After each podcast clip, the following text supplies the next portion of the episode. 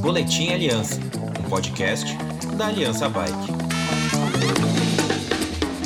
Ouvinte Aliança, aqui Álvaro Pacheco, associado da Aliança Bike, falando do caminho da fé, mas até de mais coisas de uma empresa que tem uma tradição e uma liderança no mercado de equipamentos de carga, mochilas, bagagens, que é a Curto, do Fernando Oliveira, que está aqui conosco para falar sobre a história dessa empresa no segmento de bicicleta, mas especificamente sobre o quanto rotas como o Caminho da Fé, o cicloturismo, tem como elemento fundamental os produtos que vocês, Fernando, desenvolvem, produzem e distribuem. Bem-vindo à Aliança, Fernando. Obrigado, prazer estar com, estar com vocês, poder ter a oportunidade de estar junto com a, com a Aliança Bike.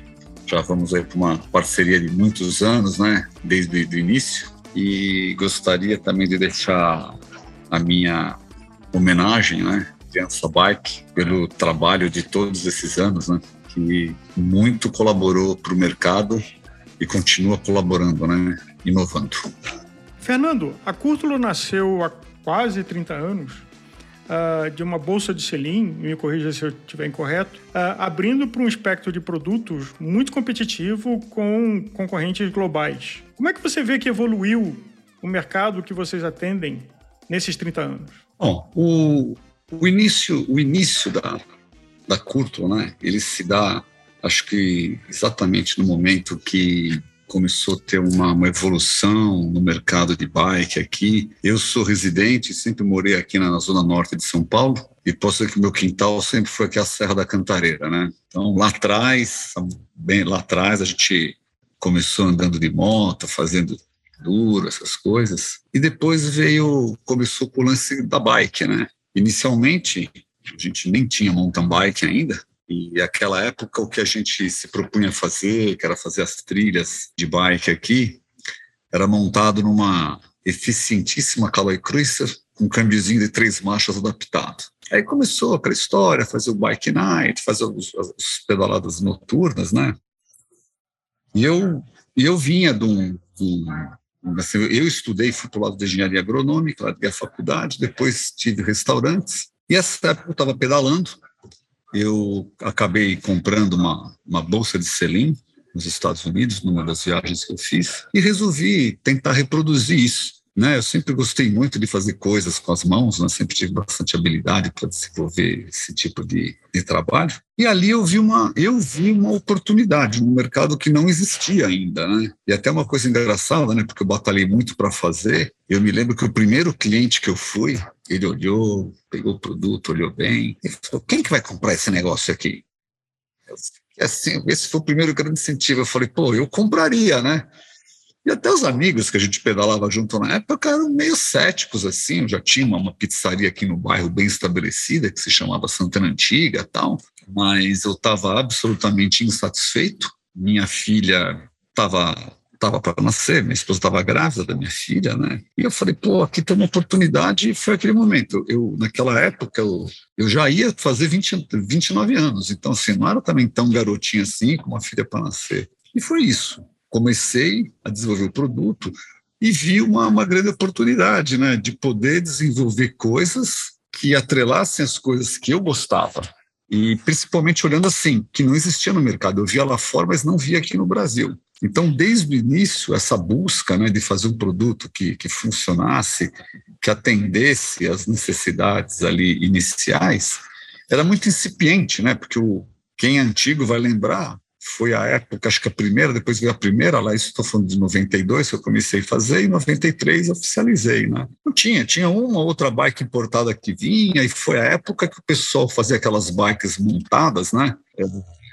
Que você comprava e, pô, elas desmanchavam, né? Depois o mercado acabou tendo uma... O mercado de bike passou também por uma grande crise, mas eu sempre vi com muito, muito amor, realmente, o mercado de bike, que é uma coisa que eu sempre gostei muito, né? Acho que bicicleta, puta, acho que sempre foi meu brinquedo predileto, desde a infância. Fernando, Um desafio que você deve ter uh, encarado é de que você faz peças técnicas. E para isso você precisa ter acesso a tecidos técnicos especiais, a maquinário específico e mão de obra qualificada. Não é fazer camiseta. É, como é que foi essa jornada de desenvolver essas três frentes para ter um produto que muita gente reputa como muito competitivo a qualquer grande fornecedor internacional? Então, Aí veio realmente, acho que uma coisa que eu. Acho que é uma coisa que é, que é nata para mim, né? Que é essa coisa de você buscar desenvolver, mas eu sempre acreditei no seguinte: não existe mercado forte sem indústria forte. Por mais que você tenha players, naquela época não tinha esses players, players não havia os competidores, né? Então eu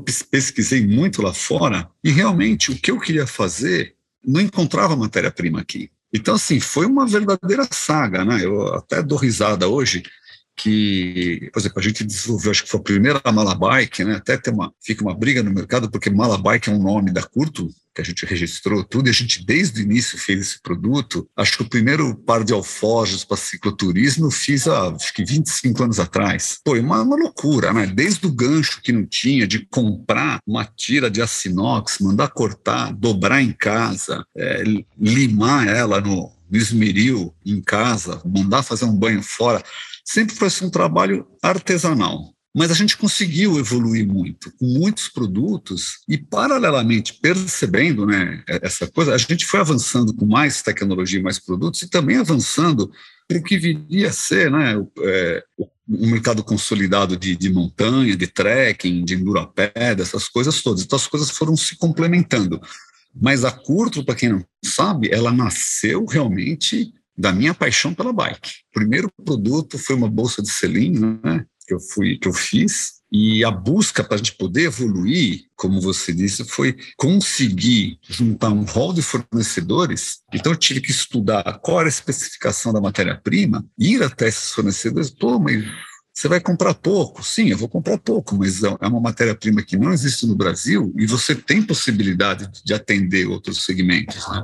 Eu acho que essa foi a parte, eu diria que a mais gostosa do trabalho, né? porque esse desafio de você viabilizar, ajustar equipamento, como você falou, tipo de máquina, tipo de linha, quais os, os acessórios periféricos, porque depois passado o tempo, é, o que ficou muito claro para mim, eu sempre tive, e nós temos até hoje, que eu falo que é o nosso tripé, que a primeira coisa de um produto é ele ter funcionalidade. Segunda coisa, ergonomia.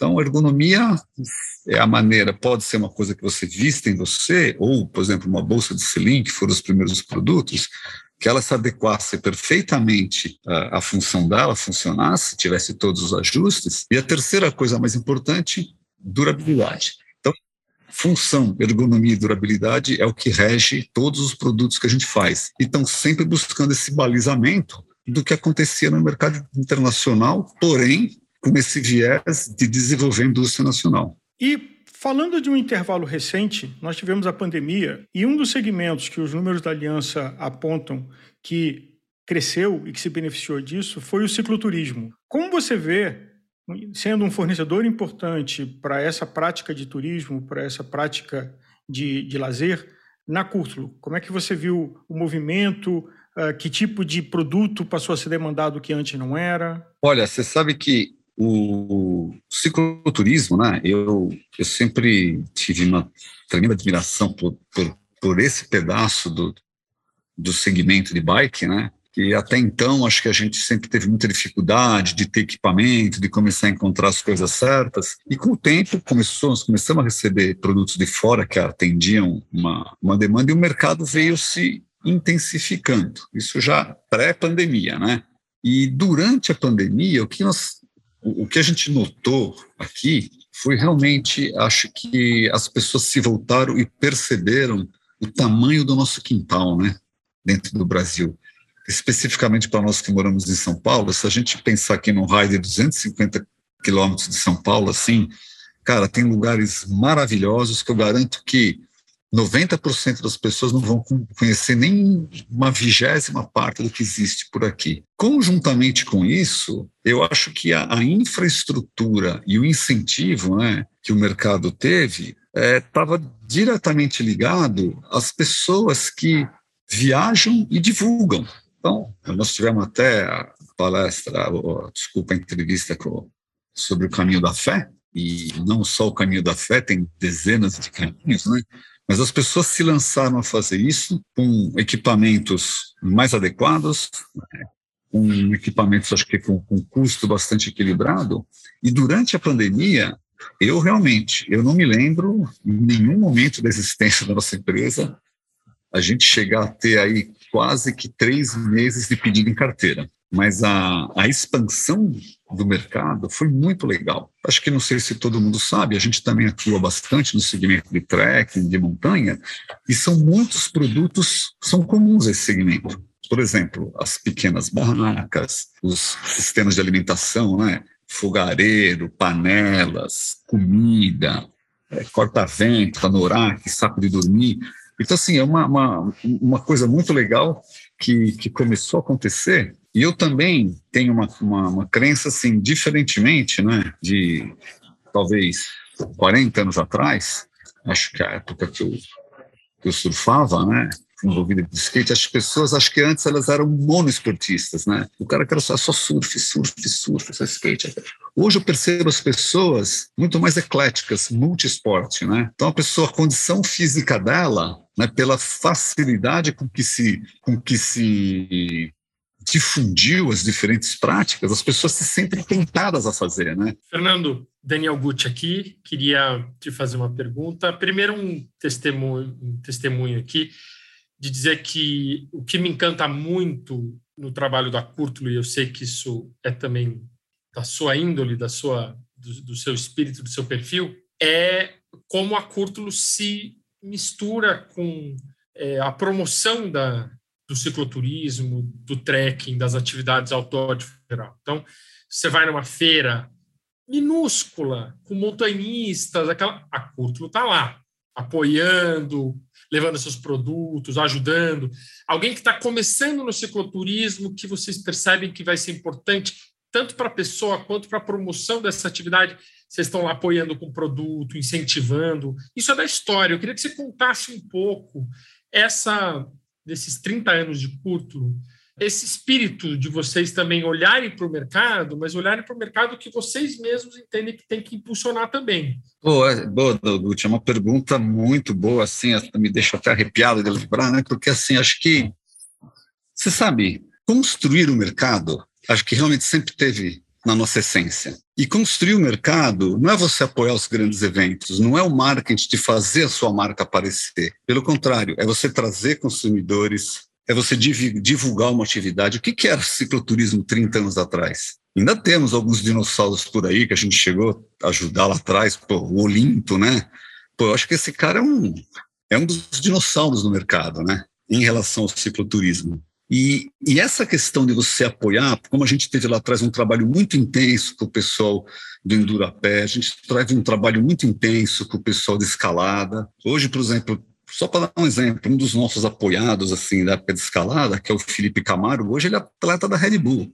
O menino tinha acho que 15 anos, morava em Ribeirão, em, em São José do Rio Preto, o cara queria ser escalador profissional. Eu falei, puta, mas vamos lá. Então a gente tem realmente muitas histórias, mas eu acho que a importância, eu acho que as empresas, não só do segmento de bike, outros segmentos, as pessoas se esquecem de fomentar os esportes de base. Então, eu lembro muito bem aqui, né? Acho que talvez você se lembre muito bem do, do Mazinho, do, daqueles enduros de bike, enduro noturno.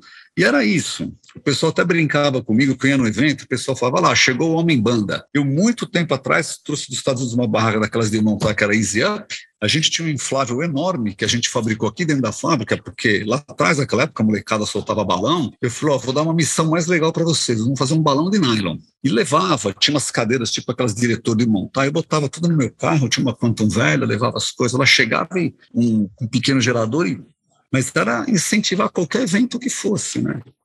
Então, eu acredito, não por isso, apesar da gente não estar diretamente ligado à questão da bike em si, como hardware, né?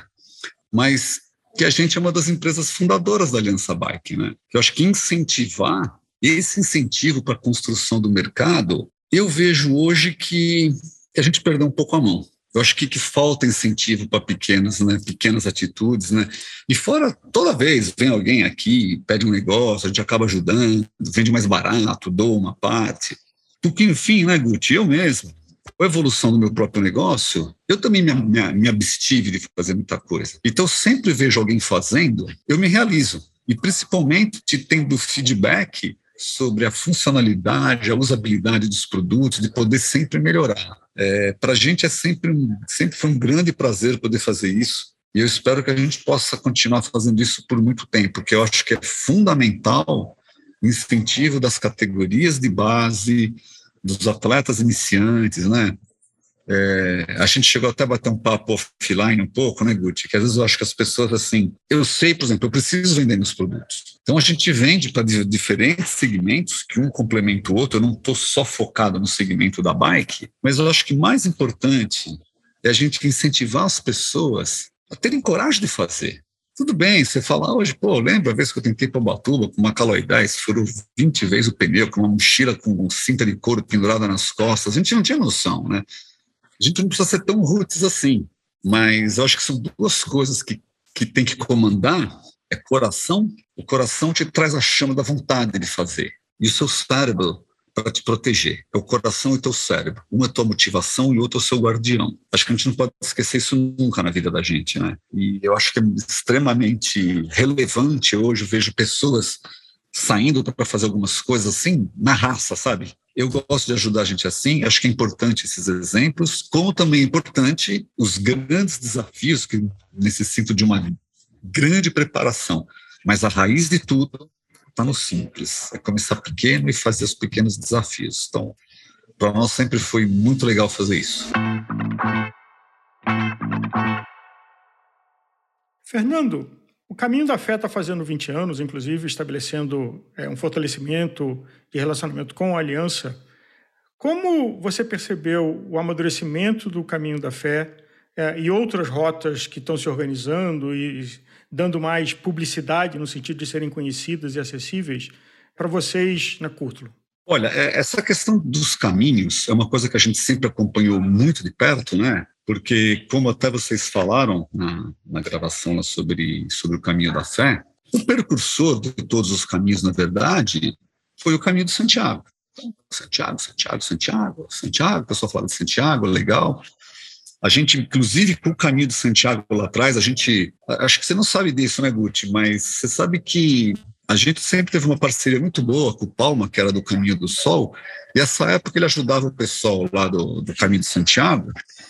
E, um, tem um brasileiro que é o Acácio, ele tem um albergue no meio do caminho. E a gente chegou a fazer a sinalização para a parte de bike, acho que a primeira sinalização de bike que foi feita para o caminho de Santiago. Grande Acácio, associado da Aliança Bike, provavelmente está nos ouvindo aqui. Um abraço, Acácio.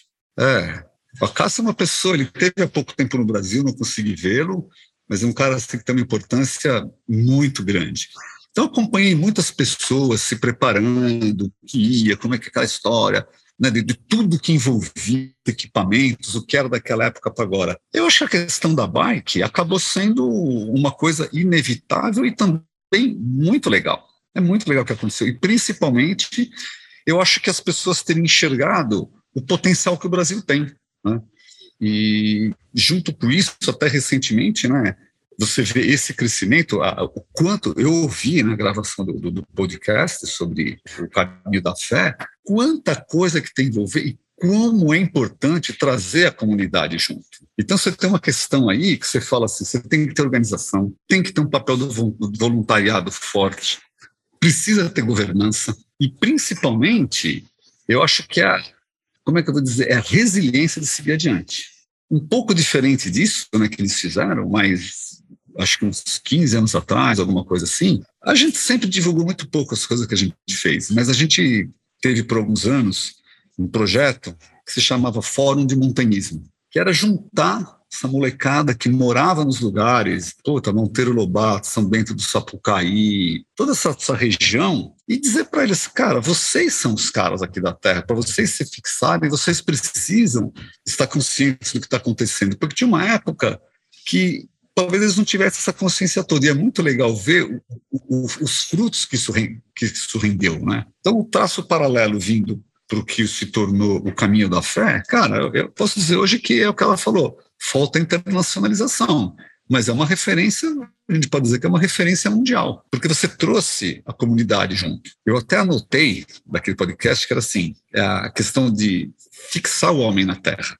Isso acho que é a coisa mais importante. E aí você tem uma coisa também com relação a esse ao, ao caminho, né? Para os atletas de mountain bike, então eu, eu, eu tenho uma coisa assim: você fala cicloviagem ou cicloturismo? desafio ou autoconhecimento. Cada um busca uma coisa. Inicialmente, eu sempre, sempre entendi que os caminhos, até pela origem do que existia como Caminho de Santiago e outros, e eu, cara, eu tenho uma coleção de depoimentos de pessoas que fizeram assim, puta, me vem lágrima nos olhos de lembrar as coisas que essas pessoas viveram, né? E sempre teve ligado ao autoconhecimento. Hoje eu vejo um pouco algumas pessoas buscando como desafio físico, que também é legal, porque você tem toda uma preparação para você fazer, você precisa se dedicar muito ao corpo, à bike e tal. Muita, muita cabeça, né? Mais uma vez, é coração e mente, né? Agindo junto pelo objetivo. Olhando para o presente e futuro, tem segmentos que vêm amadurecendo, como por exemplo gravel, como por exemplo o uso na micromobilidade, que são mercados potenciais para vocês, uma vez que quem vai fazer gravel, que inclusive muitas vezes é autossuportado uh, e leva uma quantidade de equipamentos para sua bagagem, distribuídos pela bicicleta toda, ou quem usa a solução da bicicleta que é crescente com, uh, e tem uma correlação direta com a malha cicloviária protegida para ciclistas, como é que a Curto está pensando em atender esses mercados? Eventualmente a bicicleta elétrica, que vem crescendo muito forte e torna a mobilidade urbana ainda uma alternativa mais interessante. Como é que a Curto está enxergando e que tipo de produtos vocês estão pensando para esses mercados? Oh, começando pelo gravel. Acho que o gravel, é, se, se é que posso traçar esse paralelo, né?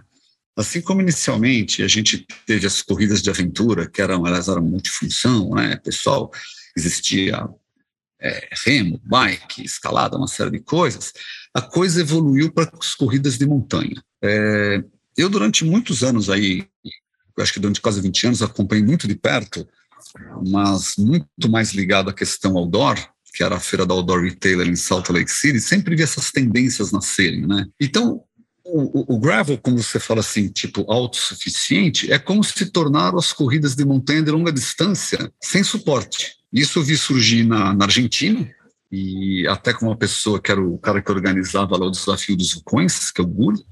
Guri. Depois ele acabou vindo fazer aqui no, no Brasil, a, a La Mission, que começou na Argentina. É, conheci bem porque a gente teve uma operação bem interessante na Argentina, a gente chegou a fabricar produtos na Argentina, cheguei a ter a participação numa empresa lá, mas infelizmente questões políticas tributárias não foi possível seguir adiante. E eu vi isso surgir, eu vejo essa nova tendência, que ela acaba vindo é, atletas que migram, que têm paixão pela bicicleta e outros esportes, se autodesafiam. Porque você começa você começa a difundir uma, uma nova cultura, um novo, um novo desafio. E claro que a gente vem olhando porque os equipamentos não são exatamente os mesmos, mas eles podem atender ambos os mercados. Então a gente precisa estar tá sempre antenado para que o nosso produto ele possa, se possível, sempre ser multifuncional. E a segunda parte da pergunta, você falou sobre o mercado de mobilidade. Eu acho que o mercado de mobilidade, eu acho que de longe é o mercado que mais deveria crescer, né? ainda não é, por causa da questão de infraestrutura e de, de cultura da, da, nossa cidade, mas aí vem desde a parte de, de vestimenta, que a gente já, já avançou sobre isso, é que eu acho que a gente sempre fez muito produto antes da hora, sabe?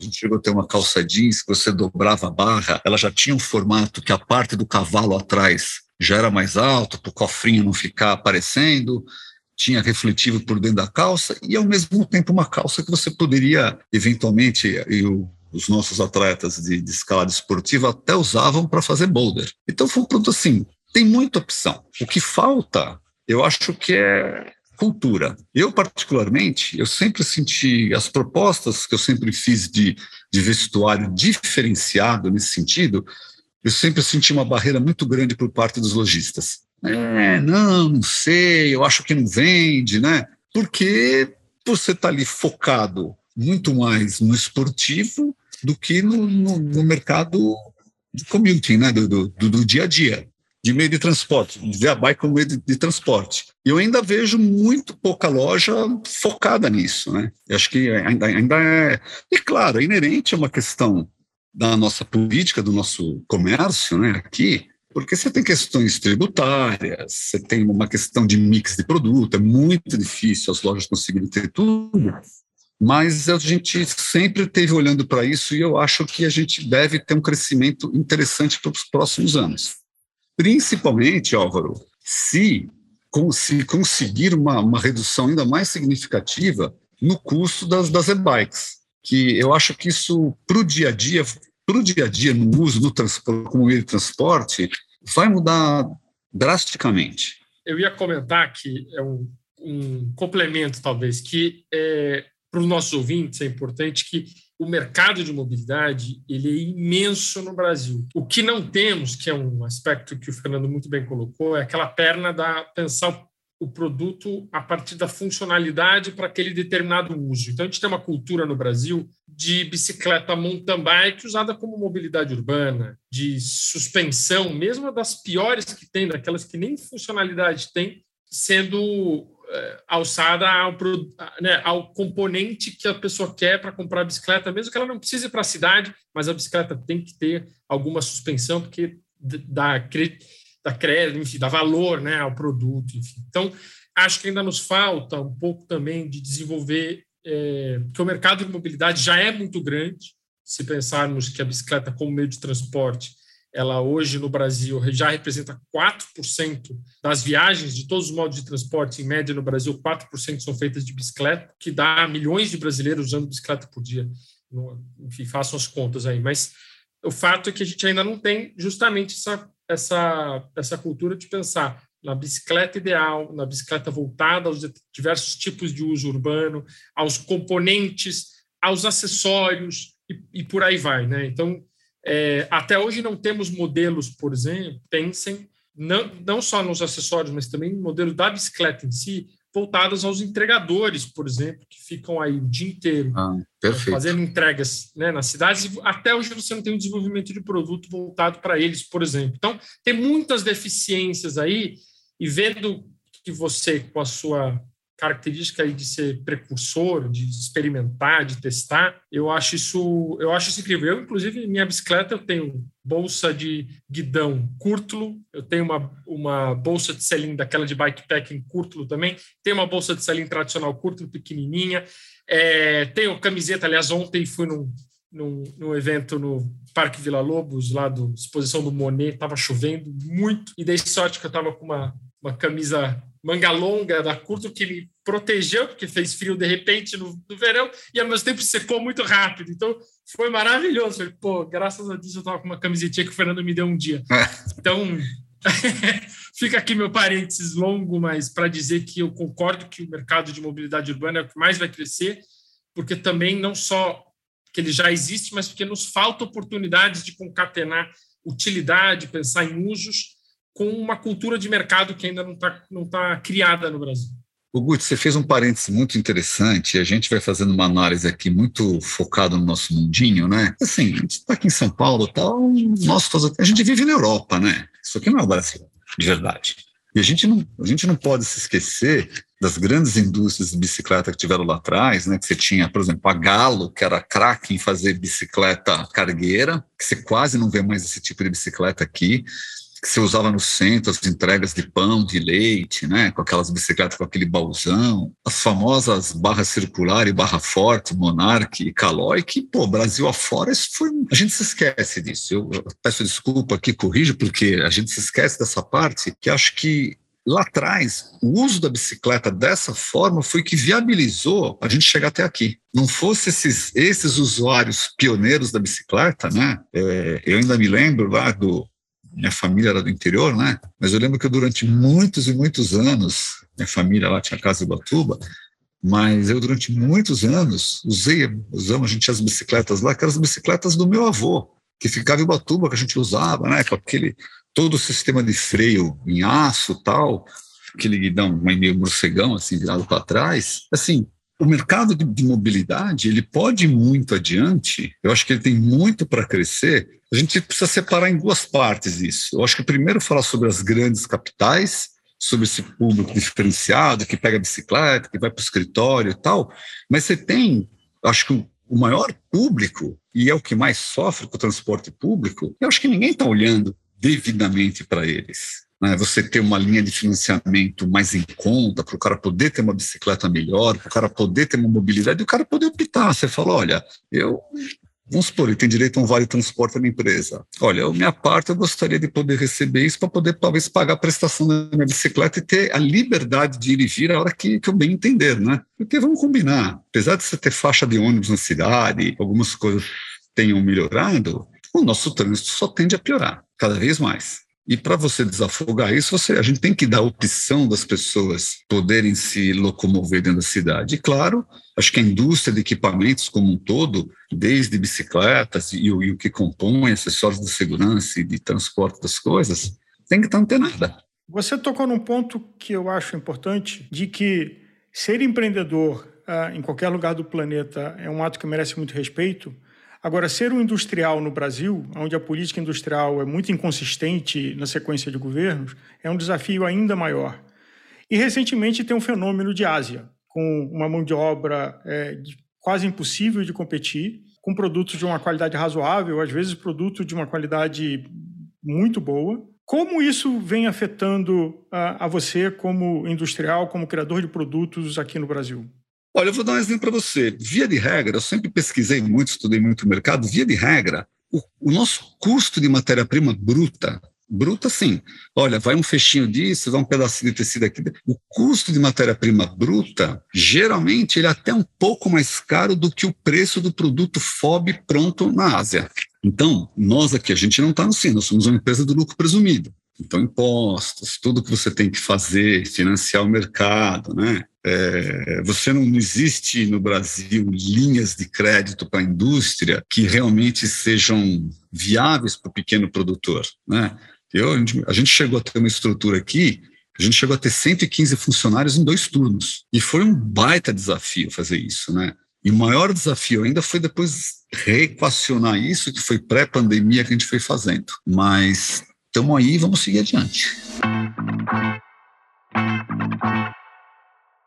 Fernando, o descaminho, é, isso você está falando de uma concorrência com o produto da Ásia, uma concorrência em pé de igualdade, assim, quer dizer, com os formais. É, o descaminho é grande no, no seu segmento? O descaminho das pessoas que compram direto nesses, nessas plataformas, tipo AliExpress e tudo mais? É, você concorre também? É grande esse mercado?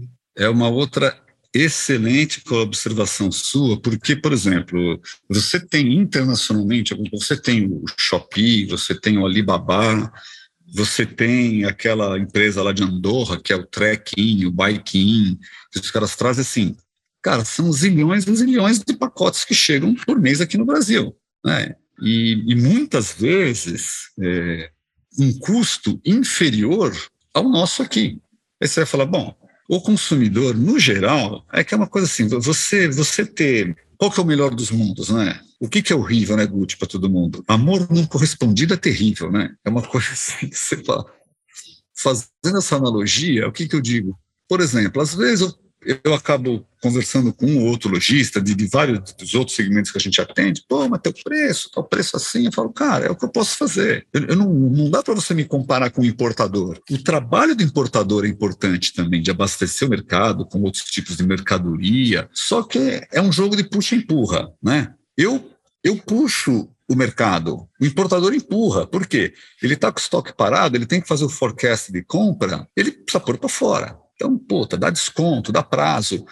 É, é, é simplesmente, eu não estou dizendo que é uma estratégia nociva, mas é, é de fato como acontece. Então, quem está na ponta, como analisando seus fornecedores, tem que ter a consciência da diferença das características das empresas. Né?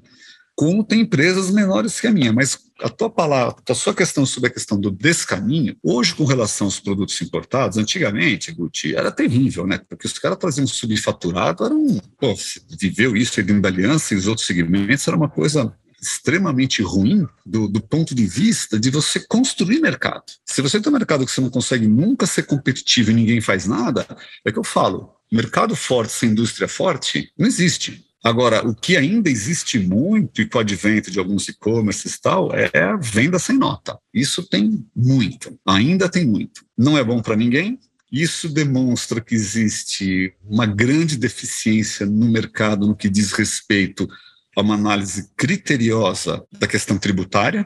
Né? Eu, minha opinião, eu acho que você pode equalizar isso e ter porque existem ferramentas para isso, para ter uma cobrança efetiva e fazer a lei se cumprir. Porque, no fundo, no fundo, as pessoas não têm medo da lei, né?